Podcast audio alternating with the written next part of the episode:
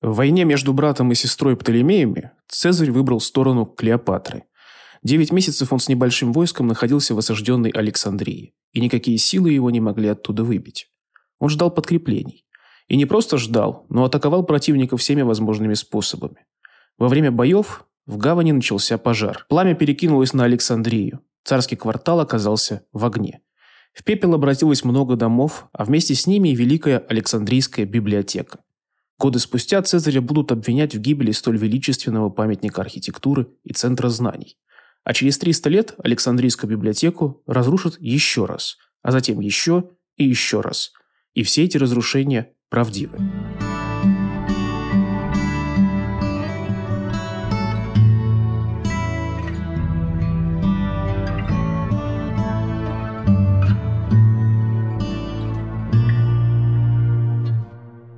Всем привет! Вы слушаете подкаст «Короче, история». Меня зовут Максим. А меня зовут Алексей. Всем привет. Как всегда.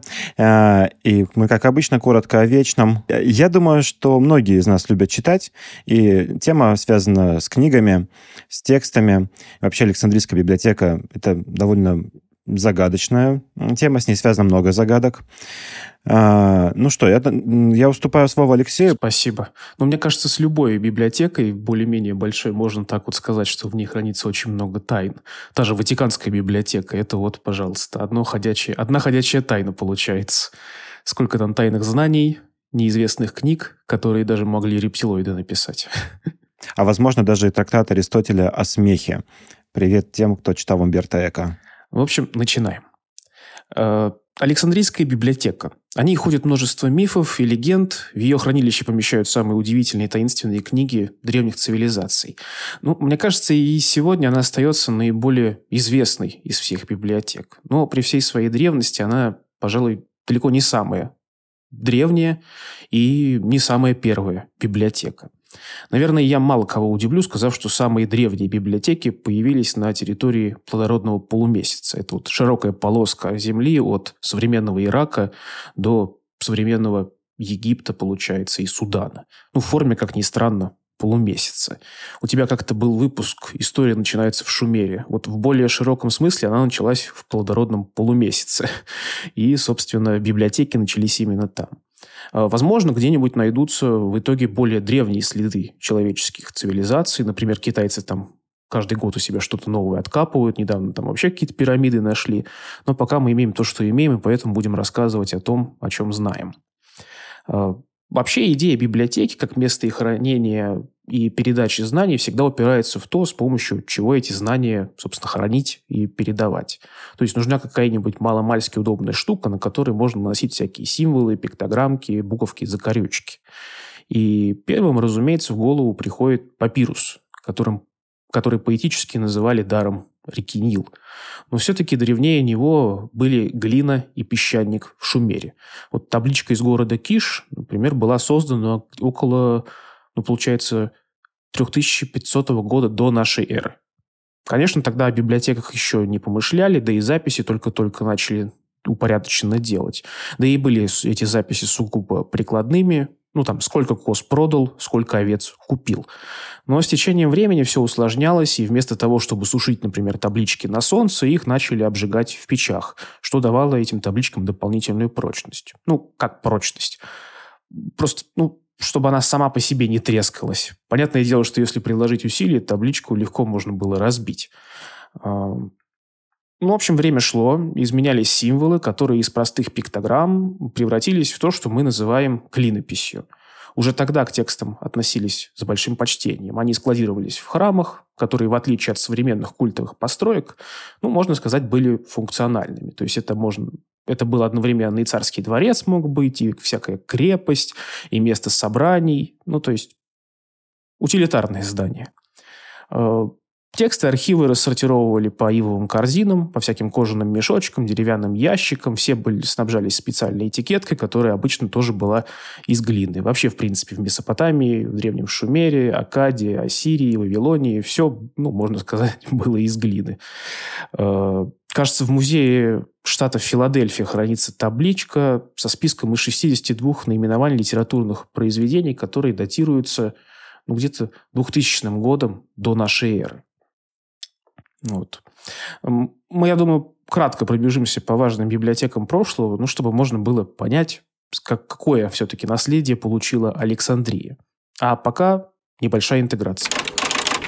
В древности знания о мире были сакральными, далеко не каждый имел возможность обучиться письму даже на базовом уровне.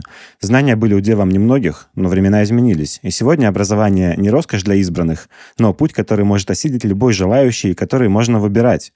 Например, образовательная платформа Skillbox предлагает освоить профессию дата-сайентиста на курсе «Профессия дата-сайентист». Вы научитесь собирать и анализировать данные, программировать на Python и SQL, обучать нейросети, говоря по-простому, всему тому, что наиболее востребовано в IT IT сейчас и будет востребовано завтра. Курс подходит людям без опыта в IT, тем более, что обучение будет проходить под присмотром личного наставника, который поможет разобраться в любой теме. А интересных тем будет действительно немало, ведь спикерами курса выступают опытные специалисты из крупных IT-компаний. Полученные знания можно сразу применить на практике. Уже во время обучения можно устроиться начинающим дата-сайентистом и начинать постепенный рост до junior и middle специалиста. Средняя зарплата начинающего дата-сайентиста от 50 тысяч рублей. Опытный же специалист в данной сфере может зарабатывать от 200 тысяч. Первые три модуля курса Skillbox предоставляет бесплатно. Это позволит вам сформировать представление о Data Science, понять, нравится ли вам вообще эта область IT. Кстати, первый платеж за курс нужен только спустя полгода обучения. А в Skillbox с 1 ноября весь месяц проходит «Черная пятница». Скидки до 60% на курсы образовательной платформы. Назовите промокод «Короче история» и получите скидку. Все подробности по ссылке в описании к выпуску. Слушай, а можно ли вообще это сказать, э, были ли вообще в Древнем Египте библиотеки хотя бы, ну, как-то, которые можно сравнить с Александрийской? Ну, ты знаешь, вопрос достаточно сложный. С одной стороны, мы знаем о том, что образование в Древнем Египте очень сильно ценилось. Ну, та же профессия писца была очень почетной. С другой стороны, все наши знания о тех временах, ну, можно сказать, обрывочны. Там, греческие философы, учившиеся в Египте, например, ничего не пишут о каких-то значительных библиотеках. А, папирус, например, сам по себе хороший, но скоропортящийся материал. И элементарно он может сгнить при частых разливах Нила, например. Да и ценные книги довольно часто уничтожались в политических целях. Ну, например, пришел новый царь, ввел новый культ, а старые книги в реку. Ну, или сжечь. Ну и персы царя Камбиса, которые очень хорошо постарались во время завоевания долины Нила. То есть э, они завоевывая Египет, очень сильно жестили, пишут, что они там бичевали жрецов, разбивали статуи, сносили храмы, сжигали любые следы культуры египетской в этих местах. Ну, то есть, прям вели себя как настоящие такие трушные завоеватели. Слушай, ну не то, что Александр Македонский, а, который сохранял культуру в основном, если не считать поджога Персеполиса, и то там непонятно, насколько случайно это получилось. Ну, по факту, да. И сложно сказать вообще, как... Ну, что с персами происходило в, в те времена. То есть вот с Египтом, ну, это опять же противоречивая информация. Кто-то пишет, что ну, максимально, скажем так, нейтрально прошло завоевание, кто-то вот пишет о том, что ну прям очень-очень-очень жестко все это было. И ну, понятное дело, что очень много греческих источников, а мы знаем, как греческие источники относились к персидским ребятам.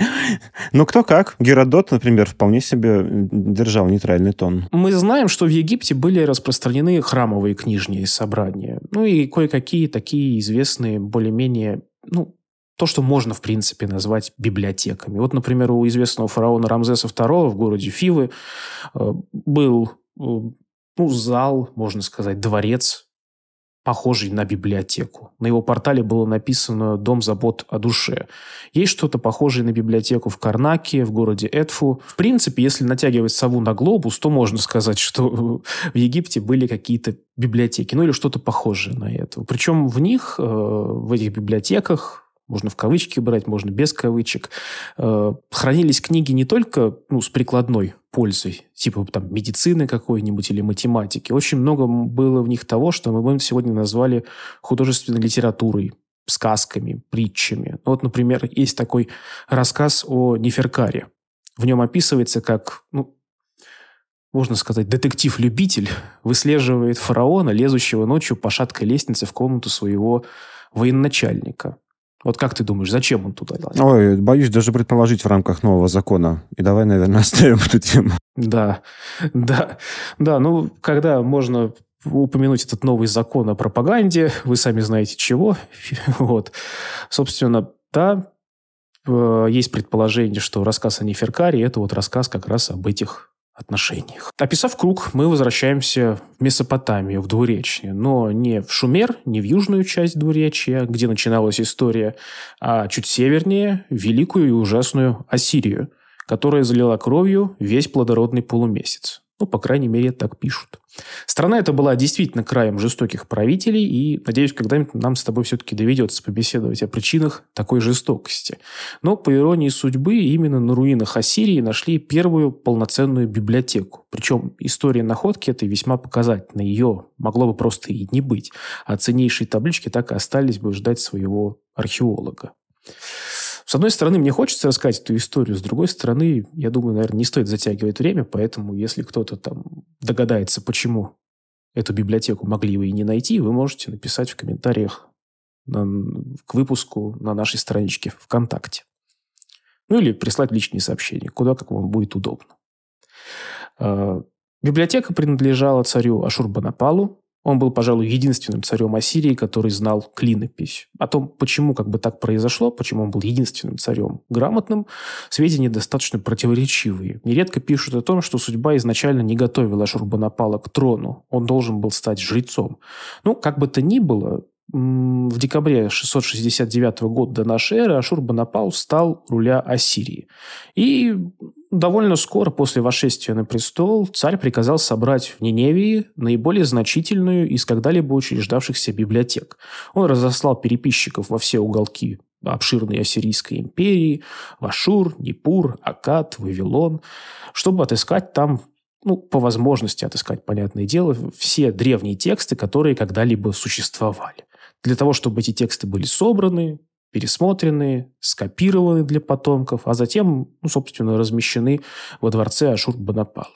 Вот, когда все это было сделано, ну, насколько царь сам посчитал, э, что все сделано, он сказал такую фразу. «Я, Ашур-Банапал, стяжал мудрость Набу, овладел искусством письма на табличках. Я разрешил древнюю тайну деления и умножения, которая не была ясна. Прочел изысканные тексты шумеров и туманные слова акадцев. Расшифровал надписи на камне, сделанные до потопа. Ой, какая, какой прекрасный текст прям для конспирологов и для любителей альтернативной истории. Разумеется. Причем этот текст же можно, поскольку там клинопись и своеобразные достаточно, его можно переводить по-разному. То есть у этого текста есть э, ну, разные варианты перевода, где-то какие-то вот более романтичные, можно сказать, какой вот я привел, а где-то более такой вот, ну, наверное, сухой, с, с такими, с фактической информацией, что там, например, не туманные слова акадцев, а там он пишет о том, что слова акадцев, которые очень сложно толковать. Ну вот я решил, что все-таки будет приятнее на слух – да, романтичная версия. Да, приятнее. Угу. Вот забавно, что фраза «до потопа» в данном случае может обозначать как нечто очень и очень древнее, так и вполне себе реальный большой потоп, какие были на самом деле для Месопотамии не редкостью. Реки Тигр и Ефрат могли там разливаться так, что сметали все на своем пути. А учитывая то, что дома в Месопотамии строили из глины, можно себе представить масштабы таких разрушений. Поэтому просто некоторые из древних городов Шумера того же мы не можем найти до сих пор, да и вряд ли уже сможем. Всех смыло море. А, что же содержалось в библиотеке Ниневии? На самом деле много чего. Поэтические работы там соседствовали со всякими обрядовыми записями, эпосами, словарями, а, да даже важной хозяйственной перепиской. А Шурбанапалу мы, например, обязаны сохранением сказания или эпосе о Гильгамеше. Рассказы о сотворении мира, миф о первом человеке Адапе, не путать с Адамом, которые вот, вот, не путать. Это разные мифы. А, всякие разные руководства, научные трактаты. Очень много было народных сказок. Например, сказка «Бедняк» из Непура. Ну, собственно, все эти сказки так или иначе потом тиражировались на просторах Евразии и, можно сказать, стали одними из предшественников известного собрания «Тысячи и одной ночи». Ну, сказание о Гильгамеше вообще, в принципе, э, текст, э, из которого много героических текстов вытекает последующих.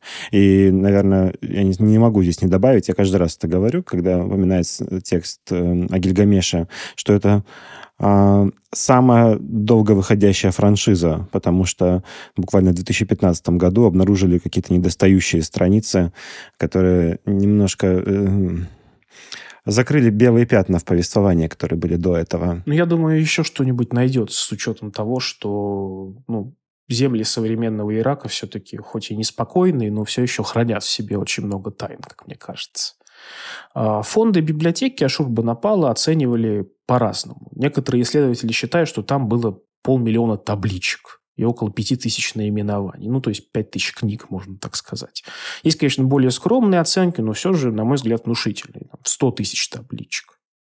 Вот. Ну, как бы можно сказать на 100%, что все-таки библиотека эта была достаточно внушительной. Э, по разным данным для нее требовалось ну, где-то 2-2,5 дворца. То есть солидное такое собрание. Но, опять же, мы должны понимать, что дворец, например, в нашем понимании и дворец в понимании э, древних ассирийцев немножечко разные. Вот, то есть, может быть, там не настолько солидный дворец, какой мы себе представляем. Царя не стало, а спустя всего лишь три десятка лет не стало и, собственно, Ассирии. Ниневия была стерта с земли союзными силами вавилонян, скифов и медиан в 612 году до нашей эры. Считается, что во время разорения города таблички из библиотеки попадали, разбились и затерялись. Но осталось жить идея империи, которая объединяла бы, как сказали китайцы, все под небесами. И вот эту идею пронесут персы, за персиями пронесет Александр Македонский, и так потянется дальше. А большой империи нужно по-настоящему большое хранилище знаний со всего света. И помогли это хранилище построить греки. Э, в Древней Греции было много библиотек, но в большинстве своем эти библиотеки были частными. Их владельцами были писатели, ученые, политические деятели. Известны книжные собрания Еврипида, Платона, Демосфена, Аристотеля. Тиран Афин с неблагозвучным для русских именем Писистрат собрал большую коллекцию книг, а затем передал ее родным Афинам. Ну вот не смог ты обойтись без этого.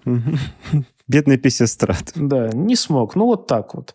Вот. Затем, собственно, он эту коллекцию передал родному городу Афины. Можно сказать, что вот он таким образом основал чуть ли не первую общественную библиотеку в Греции. Но это, скорее всего, было исключением из правил. Все-таки библиотеки, как я уже сказал, по большей части были частными. Солидная библиотека имелась у Аристотеля. Она составила основу библиотеки Ликея, учебно-воспитательного центра в Афинах, которая в сущности стала и, наверное, одним из прообразов Александрийской библиотеки – ну и вообще стоит сказать, что именно последователи и прямые ученики Аристотеля и создали как бы Александрийскую библиотеку. Ну, как бы самым первым и, наверное, наиболее значительным последователем Аристотеля, учеником, вернее, Аристотеля был Александр Македонский. Собственно, его завоевания подготовили для основания библиотеки почву плодородную. Тогда Александр расширил границы эллинистического мира, они стали настолько огромными, что нужно было искать новые способы передачи и хранения знаний, чтобы греки даже на краю мира оставались греками. Ну и плюс строительство подобной э, плюс строительство библиотеки, подобной Александрийской, это хорошее пиар-мероприятие, еще больше утвердившее за Александром роль повелителя мира. Но, как мы знаем из истории, не срослось. Александр умер, его полководцы-наследники перессорились, а мечту о библиотеке пришлось исполнять Птолемею и его потомкам. Птолемей Сатер э, был близким другом Александра Македонского, по некоторым источникам вообще его единокровным братом, а также учеником Аристотеля. Поэтому как бы ничего удивительного в том, что нет ничего удивительного в том, что он, ну скажем так, продолжил традиции Александра Македонского и захотел исполнить его мечту. Э, но строить империю, о которой мечтал Александр Македонский, Птолемею Сатеру, пришлось в Египте. А, Египет должен был стать, можно сказать, по замыслу центром всего известного мира, в противовес другим наследникам Македонского, в чем, опять же, был хороший, но, можно сказать, вынужденный пиар-эффект.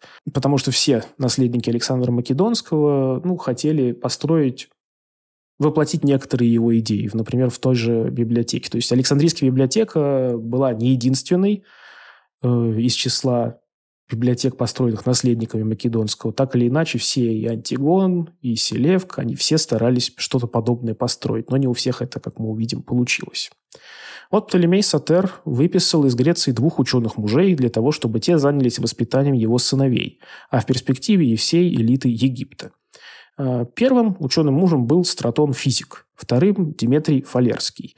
И вот его личность, она очень интересна, поскольку помимо философии и образования он был известным политиком, ну и по сегодняшним меркам назвали бы мы, наверное, его коррупционером. Но, опять, в те времена все было немножечко по-другому. Короче, личность эта крайне противоречивая, и его судьбе, я думаю, мы поговорим с тобой в послекасте. А, по инициативе Дмитрия Фалерского в Александрии появляется Мусион или Музеон. Тут как кому нравится. Или же храм Мус. Фактически большой образовательный комплекс, частью которого и была Александрийская библиотека. Вот как бы так непринужденно мы с тобой развеяли один из мифов о библиотеке, что она была как бы сама по себе – в Мусионе, собственно, и проходило обучение элиты Египта, а впоследствии велась и обширная научно-исследовательская деятельность. Храм Мус основали во времена правления Птолемея II Филадельфа. Это сын Птолемея I Сатера который, как бы так же, как и свой батюшка, буквально пропитался страстью греческой философии и образованию. Поэтому нет ничего удивительного в том, что он всячески поддерживал развитие этого комплекса. А, формально храм Мус был религиозным сообществом или фиасом, которым руководил жрец, которого, собственно, назначал царь Египта, а потом, после завоевания Египта, э, правитель Рима. Правитель земли египетской также решал, кого стоит включать в это религиозное сообщество – а, люди, приписанные к храму Мус, находились на полном довольствии от государства, получали жалования, содержание, финансирование всех своих изыскательских трудов.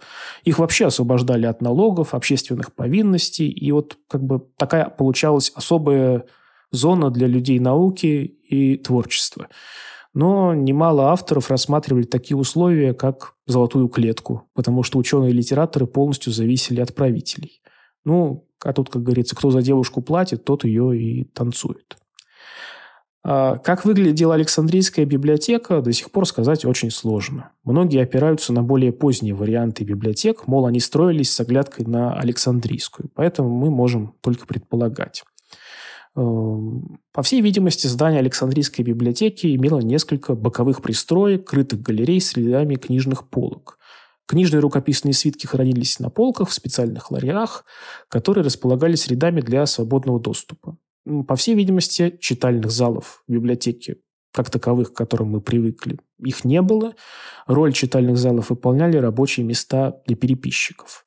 Учет, каталогизация всех книг библиотеки вполне вероятно велась со дня ее основания, поскольку при дворе Птолемеев принципе, была такая традиция, ну, скажем так, записывать абсолютно все, что происходит, ну, с тем же фараоном, например. О, если у него какая-нибудь мысль рождалась государственной важности, вот с самого начала зарождения этой мысли до последующего воплощения все записывали. Скорее всего, поскольку библиотека была основана по прямому указанию фараона, с ней как бы поступали точно так же. Одно, во всяком случае, можно сказать точно. В строительстве Мусиона и Александрийской библиотеки использовались самые современные на тот момент способы и материалы. А, тот же Дмитрий Фалерский не только продвинул идею строительства подобного комплекса, но как бы сам приложил руку к разработке планов устройства, а, потому что у него был достаточно богатый опыт он был все-таки знаком с устройством Ликея в Афинах, с его сильными и слабыми сторонами. И в тех же Афинах Диметрий, когда он был их правителем, он устраивал масштабное строительство общественных зданий. То есть он еще был достаточно хорошим строителем. Ну или, как это правильно сказать, инженером-строителем, понимающим все вот эти тонкости. Если задаться вопросом о том, какие известные люди трудились в Александрии, то получится своего рода фильм «Мстители. Финал», где собрались чуть ли не все супергерои вселенной Марвел. Перечислять их долго, скучно, а проигнорировать информацию, ну, это будет выглядеть откровенно плохо. Поэтому я коснусь всего лишь нескольких персоналей. Евклид – один из величайших математиков древности, автор фундаментального труда «Начало», ну, по сути своей, это азбука математики, если выражаться поэтически. Ну, или Библия математики. Часто говорят о том, что многие работы Евклида из числа тайных так и остались в Александрийской библиотеке. Есть такой ученый Ктесибий. Отец, его считают отцом пневматики. Собственно, он одним из первых начал открывать возможности силы сжатого воздуха. Если имя того же Евклида широко известно многим, то вот с Героном Александрийским ситуация немножечко обратная. Хотя для своего времени, да и на самом деле многим позже, он был гением инженерной и изобретательской мысли. Он, собственно, первым изобрел автоматические двери, автоматический театр кукол, автомат для продаж воды, скорострельный самозаряжающийся арбалет, паровую турбину и много чего другого. Александрия стала одним из главных медицинских центров Средиземноморья, в том числе благодаря школе грека Герофила. По сути, Герофил был первым подлинным хирургом и анатомом, ну, в нашем понимании. Он как бы занимался вскрытием тел. Почему это вот настолько важно? Э, в Греции вскрытие трупов, ну, было, если и не под запретом, то точно не поощрялось. А вот в Египте, ну, можно сказать, был настоящий рай для того, кто хочет заниматься патологоанатомом. Там с телами работали уже тогда, когда предки эллинов еще даже не пришли в Грецию. Герофил оставил после себя очень много трудов по всем разделам медицины, Э, на его сочинения даже ссылался Гален. Но, к сожалению, большинство, если не все его сочинения, были утрачены. В третьем веке до нашей эры в Александрии был сделан перевод на греческий язык Пятикнижия Моисея. Этот перевод называется Септуагинтой. Может быть, кто-то об этом и слышал. Септуагинтой он назван потому, что его делали то ли 70, то ли 72 ученых еврея, сведущих в греческом языке и в священном писании – После, совершения, после завершения перевода лидеры еврейской общины собрались на острове Фарос, где текст, собственно, перевода зачитывал им сам Дмитрий Фалерский, чтобы убедиться, что ничего не было пере, перенаврано. Дмитрий Фалерей, заведующий царской библиотекой, получил крупные суммы на то, чтобы собрать по возможности все книги мира. Скупая и снимая копии, он по мере сил довел до конца желание царя.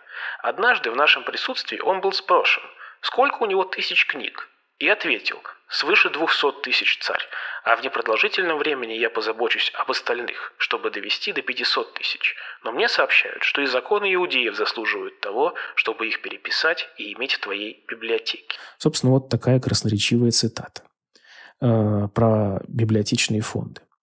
Э, перед Диметрием стояла задача, ну, можно сказать, нетривиальная. Это сейчас мы знаем, что такое мировая литература, ну, в общих хотя бы чертах. Мы понимаем, где что издается. А раньше, разумеется, такого не было. И хранителю библиотеки приходилось ориентироваться и полагаться целиком и полностью на собственные познания и собственный кругозор. И, наверное, в этом смысле Александрийской библиотеке очень сильно повезло с Дмитрием Фалерским. Он был начитанным, образованным человеком, ну и понимал, где что искать. Для себя и для библиотеки Диметрий определил ну, несколько первоочередных направлений сбора и каталогизации книг. В первую очередь поэзию, прежде всего эпическую, и прежде всего Гомера. Всякие разные трагедии греческие, вроде трагедии и комедии Эсхила, Софокла, Еврипида. Понадобилось искать историю, право, ораторское искусство, все, что касается философии. Причем философия в довольно широком понятии, которое включал в себя и всякие разные медицинские изыскания. Ну, мы знаем, что в те времена философия – это вот не похоже на нынешнюю философию. Это не, не какие-то там размышления, это очень часто и прикладные какие-то знания. Проблема, с которой столкнулся Диметрий, и первые переписчики Александрийской библиотеки заключалась в том, что очень многие произведения того же поэтического жанра, того же Гомера ходили в разных вариантах. И, ну, не обязательно эти варианты противоречили друг другу, но они отличались в каких-то деталях.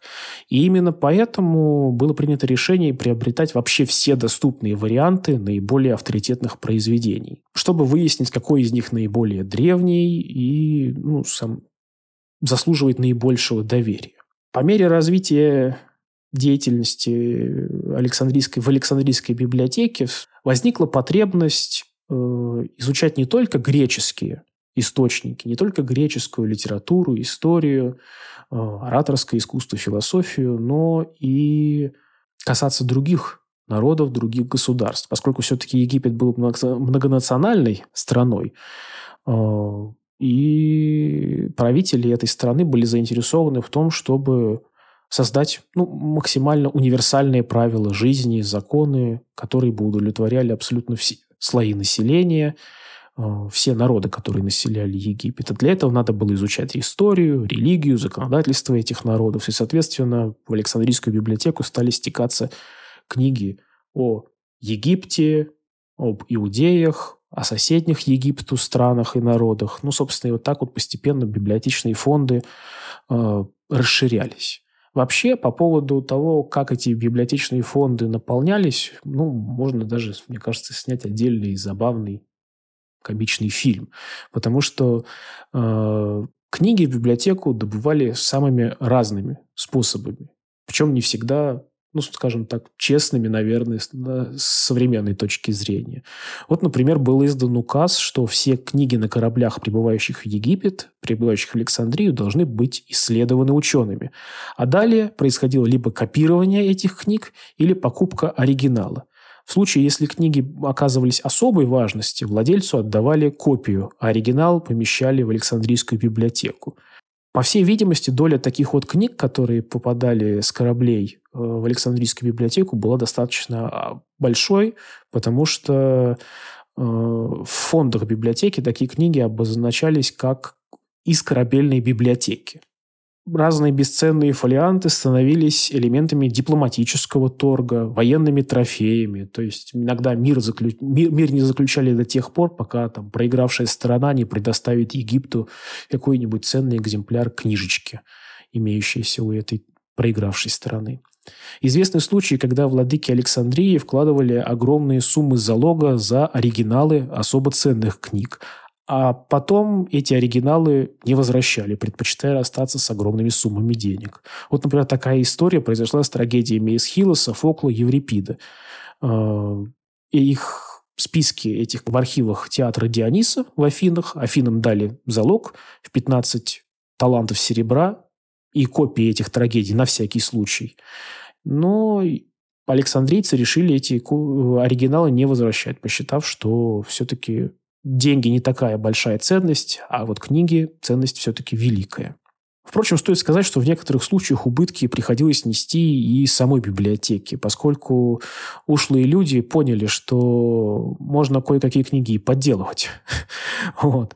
И так получилось, что библиотекарям приходилось держать дополнительный штат сотрудников, которые занимались определением подлинности того или иного, ну, скажем так, издания в кавычках. Оценить количество свитков и книг в Александрийской библиотеке на самом деле очень сложно. Кто-то говорит, что там было 500 тысяч свитков или книг по-разному. Кто-то говорит 700 тысяч, кто-то говорит вообще миллион.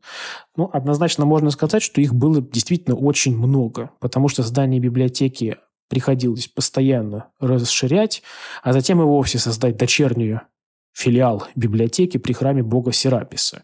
Причем в храме Сераписа, Серапеуме, э, было очень много копий оригиналов книг, хранящихся в Александрийской библиотеке. Вот с копиями на самом деле ситуация очень забавная, также потому что в самой Александрийской библиотеке, как я уже сказал, было тоже очень много копий одних и тех же произведений. Делалось это ну, по разным причинам. Во-первых, потому что, как я уже говорил, что для сравнения, поиска наиболее древних вариантов текста. Во-вторых, наверное, все-таки его надо было сказать, во-первых, делалось это для обновления, регулярного обновления книг. Все-таки папирус э, достаточно, ну, он хороший пищий материал, но очень недолговечный. А как хранить книги в те времена еще не особо понимали, насколько это, как это делать эффективно. Влажность, пожар и все такое, вот оно как бы убивало эти книги. И поэтому для регулярного обновления все-таки приходилось их переписывать. Вот. И в-третьих, значительную часть фондов Александрийской библиотеки составляли книги, как ни странно, сотрудников этой Александрийской библиотеки и мусиона, занимавшихся тем, что они вот изучали древние и, и современные им тексты, делали комментарии этих текстов, другие ученые приходили и делали комментарии на комментарии, и так вот могло продолжаться чуть ли не до бесконечности. И в итоге мы можем, там в библиотеке мог иметься оригинал какой-нибудь одной книжечки, ну типа там, допустим, Илиады Гомера, и тысячи комментариев на комментарии этой книжки. Теперь, наверное, пришла пора вернуться к началу нашего выпуска и поговорить о Юлии Цезаре. Напомним, что в Египте разразилась гражданская война между Птолемеем и Клеопатрой. Цезарь выбрал сторону Клеопатры и 9 месяцев отражал атаки на Александрию. И вот в один день, опять же, это один из вариантов, потому что э, есть разные варианты того, что произошло в тот день. Он решил, Цезарь решил поджечь корабли египтян, стоящие в гавани. Огонь перекинулся на город, ну и впоследствии многие обвиняли Цезаря в гибели библиотеки. Но на самом ли деле это произошло? По факту вряд ли. Ну, что-то действительно сгорело, но точно не вся библиотека. Наиболее близкие к этим событиям источники, однако, говорят, что то, говорят и упоминают только о книжных складах, располагавшихся рядом с набережными, но о не самом здании Мусиона и библиотеке. Надо сказать, что книги, привозимые в Александрию, э, очень часто складировались в отдельном здании, по всей видимости. То есть не сразу транспортировались в Александрийскую библиотеку, а, грубо говоря, проводили какое-то время на фильтрации, на каталогизации, уже потом, после всего этого, доставляясь в библиотеку. Собственно, скорее всего, вот склады с этими книжками как раз и сгорели. Хотя, скорее всего, пожар был действительно очень существенным ударом для Александрийской библиотеки, потому что для восстановления фондов учреждения понадобились ну, экстраординарные меры, но о них мы скажем немножечко позже, поддержим небольшую интригу. Ну, смотри, получа... вообще э, история-то в том, что пострадал вообще весь город, потому что Цезарь был не очень разборчив, раз, разборчив э, в средствах. А, э, ему нужно было удержать контроль над Египтом, как над житницей Э, древнего мира. А во-вторых, во-вторых, э, вряд ли в то время умели эвакуировать библиотеки, музеи, вообще все что угодно такое, такого рода. Ну, здесь я еще думаю, важно понимать, что когда в твой город, ну, это, конечно, не мне говорить, но тем не менее, когда в город пришла война, особо не будешь думать о сохранении каких-то знаний. Главное, жизнь бы сохранить. А с учетом того, какие бои были в Александрии, когда там весь город поднялся против Цезаря, и ты правильно сказал, что Цезарь особо не церемонился с египтянами. Вот, что там, а, ну, просто, мне кажется, не нашлось бы людей, которых можно было бы сагитировать на то, что, ребята, давайте вы не будете спасать свои жизни, а давайте вы будете спасать библиотечные книги. Вот. Наверное, это как бы мало таких людей было, кроме самих ученых разве что. Второй раз Мусион был разграблен во время кризиса третьего века, кризиса Римской империи третьего века. Тогда в город поочередно зашли сначала войска пальмирской царицы Зенобии, они разграбили Александрию, а потом солдаты римского императора Аврелиана и тоже разграбили Александрию. Ну, то есть городу достаточно хорошо там досталось от них. Но даже после таких разрушений Александрийская библиотека и храм Мус, Мусион, они вот возрождались, подобно Фениксу. Но блеск их постепенно становился более тусклым, хотя все же он и привлекал ученых, философов, поэтов. То есть не надо думать, что после каждого разрушения там оставалась выжженная земля, которая никого не привлекала. Еще один раз Александрийскую библиотеку разрушили в результате противостояния христиан и язычников уже в 391 году нашей эры. Часто говорят о том, что вот такие плохие христиане, нетерпимые люди уничтожили библиотеку и ученых. Но по факту ученые и те, кого можно было бы назвать язычниками, где-то сами провоцировали христиан, где-то открыто их били. То есть там и с одной, и с другой стороны были погромы. И христианские, и языческие погромы в Александрии. Ну, то есть обстановка была очень сильно накалена, как это принято так говорить в таких случаях. И уже не поймешь, кто нанес первый удар запустивший цепь вот таких вот печальных событий. Эта история, можно сказать, как противостояние Монтеки и Капулетти, и начнешь, если разматывать клубок взаимных претензий, то просто ахнешь. А, да и вообще, если уж совсем быть точным, от христиан пострадал больше храм Сераписа, как культовое строение языческого культа. Да и на самом деле после всех этих разрушений в Александрии все еще действовала философская школа, а значит, скорее всего, было что читать для философов. То есть христиане там в основном, скорее всего, именно орудовали э, в храмовых постройках. Э, довершили историю Александрийской библиотеки вернее, разрушения Александрийской библиотеки арабы-завоеватели. По легенде, полководец Ам, Амр ибн Аль-Ас настолько проникся историей Александрийской библиотеки, что не смог отдать приказ о ее уничтожении. За советом он обратился к халифу. И халиф ответил ему. По поводу книг, о которых ты нам рассказывал, если в них написано то же, что и в книге пророка, книга пророка позволит нам без них обойтись. Если в них что-то, что ей противоречит, они вредны так что приступай к их уничтожению. Скрипя сердце, Аль-Ас приказал распределить книги по хамамам, которые в городе Александрии было около 4000, и использовать эти книги в качестве топлива для обогрева. И вот чтобы уничтожить все эти книги, потребовалось где-то около шести месяцев. Но это, опять же, легенда. С уверенностью можно сказать, что после арабов Александрия, как центр знаний, увяла. Но цветок знаний расцвел в другом месте, положив начало золотому веку ислама. Кстати, некоторые ученые утверждают, что история просаждения книг в хамамах сильно приукрашена. Просто дело в том, что э, она появилась во времена, кажется, крестовых походов, и великий Саладин как раз в эти времена крестовых походов вынужден был продать Каирскую библиотеку, чтобы платить долги своим солдатам. И вот как бы он поступил милосердно с книгами, тиражировав эту вот историю, что вот когда-то эти книги все сжигали, Александрийскую библиотеку сожгли, а я вот все-таки не смог сжечь ее, я просто вот как-то вот так с книгами обошелся. Так что не надо на меня сильно злиться, что вот я продаю Каирскую библиотеку.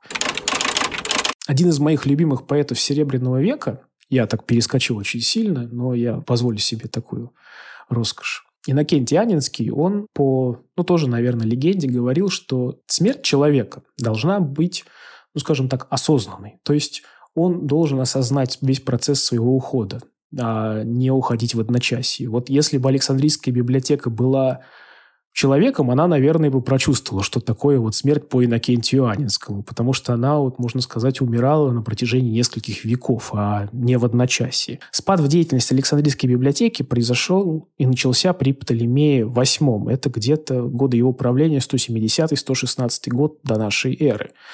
Он преследовал сторонников своего брата, а среди этих сторонников было очень много ученых. Ну и, соответственно, он провел такую логическую параллель, что Ученые где собираются? В Александрийской библиотеке. Значит, нефиг ее финансировать больше.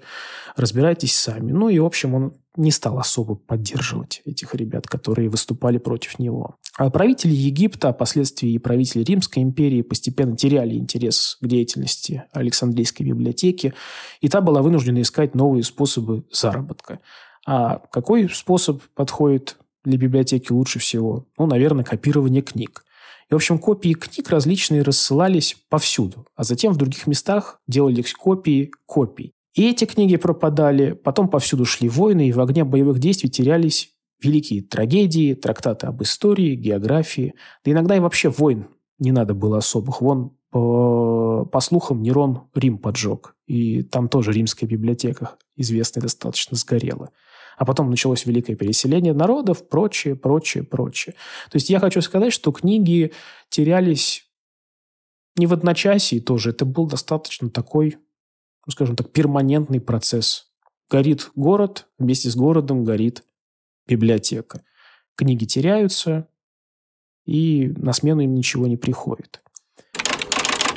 Ну, как я уже говорил, что при всем величии и известности у Александрийской библиотеки были конкуренты, и, в принципе, каждый наследник Александра Македонского старался сделать нечто похожее. Там, книжные собрания были на острове Родос, в Афинах, э, Царь Македонии Антигон создал царскую библиотеку в, столице Македонии, городе Пелле. Царь государства Селевкидов Антиох III Великий тоже какую-то свою библиотеку попытался учредить. Самый успешный из всех вариантов библиотек, скажем так, наследия Александра Македонского можно назвать, э, помимо, естественно, Александрийской библиотеки, библиотеку в Пергаме. Хотя как бы она и не была основана прямым наследником Александра Македонского, но тем не менее, скажем так, реализовывала идею Македонского. Э, в Пергамскую библиотеку книги добывали похожим на Александрийский способами. Их изымали, покупали, выторговывали дипломатией. Ну, то есть делали все возможное. Библиотека эта, получается, была основана где-то после 189 года до нашей эры. Ну, и вполне вероятно, что вот практически сразу после основания или чуть-чуть попозже – началось противостояние Пергамской библиотеки и Александрийской библиотеки. Причем важно еще будет сказать, что в последующие годы в Пергамскую библиотеку перебралось очень много специалистов из Александрийской библиотеки. И как бы вот такой вот интересное противостояние у этих двух заведений было. По легенде, пергамские, кстати, ребята очень хорошо, настолько хорошо скупали книги, что некоторые владельцы уникальных работ, в том числе, например, «Наследие Аристотеля», эти книги предпочитали закапывать в землю, чуть ли там не топить где-нибудь, лишь бы не отдавать их в пергам.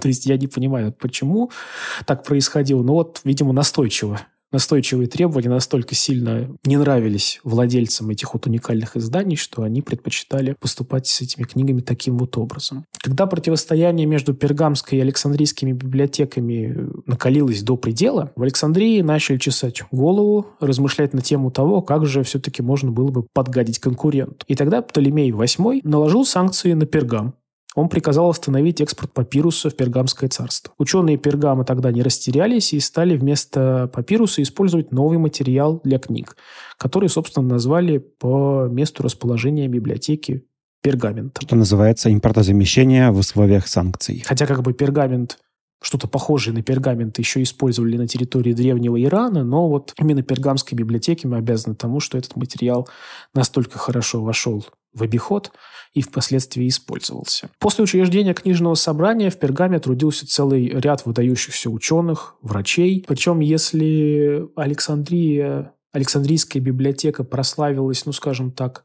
а, многообразием своих ученых, тех, кто в ней работал, и многообразием знаний, то вот э, Пергам все-таки больше концентрировался на работах в области медицины, математики, а вот с гуманитарными дисциплинами там было все-таки немножечко похуже. Ирония судьбы заключается в том, что Пергамская библиотека фактически спасла в определенный момент Александрийскую библиотеку, потому что по легенде Марк Антоний приказал перевести из библиотеки в Пергамо в Александрию где-то около 200 тысяч свитков в качестве свадебного подарка Клеопатры.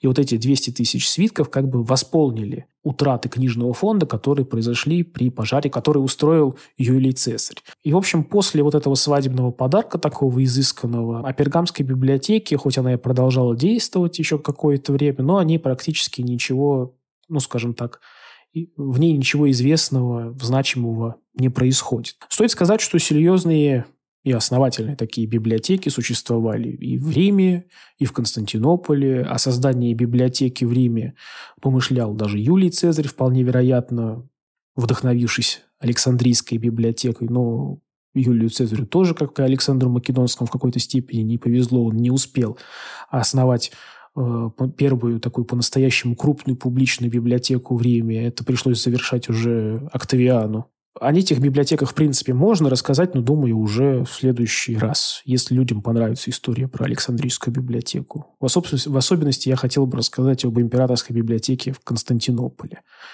Вот. И том, сколько раз ее тоже разрушали. И вообще, в принципе, Константинополь такой многострадальный город с очень интересной историей. Ну, а про золотой век ислама я уже рассказывал для наших патронов, спонсоров. Я теперь даже не знаю, как уже называть этих людей. Во всяком случае, спасибо им за то, что нас поддерживают эти люди. Да, большое спасибо. Вот мы для вас э, сделаем после каст, конечно, как э, мы часто делаем. Э, о чем будем говорить в после касте? О нелегкой судьбе Дмитрия Фалерского, философа, политика, строителя и коррупционера. А, как он, в общем, дошел до жизни такой. И еще я расскажу историю уже не из древности, а уже из средних веков о том, как Аль-Мансур, известный победитель христиан в Андалусии, обошелся с книжным собранием Кордовского халифата. Но это я тоже воспользуюсь как бы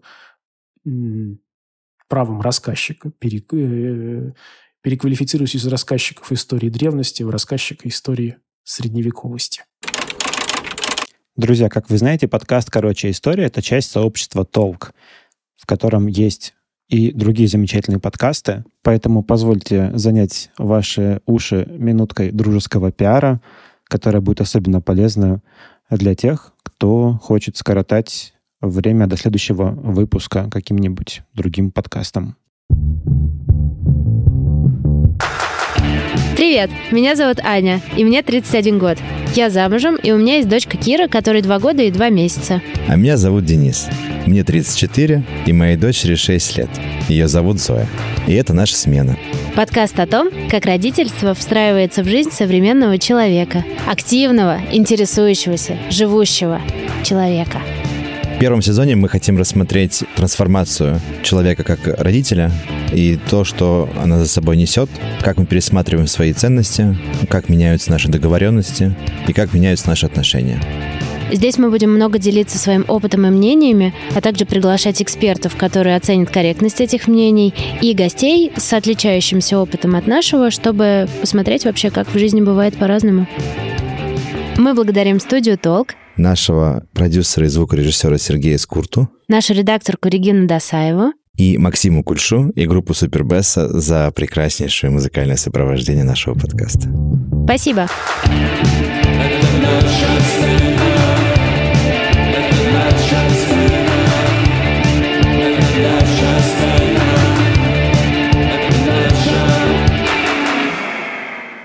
Ну что, э, спасибо за интересный рассказ. Всем вам спасибо за то, что слушаете, за то, что подписываетесь на нас. Отдельно спасибо нашим спонсорам, э, тем, кто нам донатит. Это можно сделать через площадки Boosty и спонсор. И еще э, я хотел сказать, э, если вы хотите нас поддержать, но пока не решаетесь э, пожертвовать нам деньги, э, то можно просто оставить комментарий в iTunes да, я знаю, что больше всего нас слушают с айфонов, поэтому в iTunes или на каких-то других площадках, CastBox, э, любая, нам будет очень приятно. А кроме того, это поднимет нас в чартах э, и позволит нам дальше продвигаться и делать то, что мы делаем. Всем спасибо. Пока. Если вам понравился этот рассказ, пишите, дайте нам как-нибудь об этом узнать. Вот, я думаю, что мы, в принципе, продолжим. Мы же хотели с тобой, кстати, какие-то, вот, можно сказать, циклы делать. Вот я думаю, что в следующем году сделаем снова про забытые государства прошлого. Их, собственно, этих государств много. Вот, про библиотеки тоже можно много рассказать. Поэтому пишите, не стесняйтесь. Да, а еще у нас будет скоро вторая часть цикла про Жон Генриха VIII. Будем говорить про Анну Болейн. Так что, если что, пересматривайте фильмы, в которых она есть, пересматривайте сериал «Тюдоры». Будет интересно.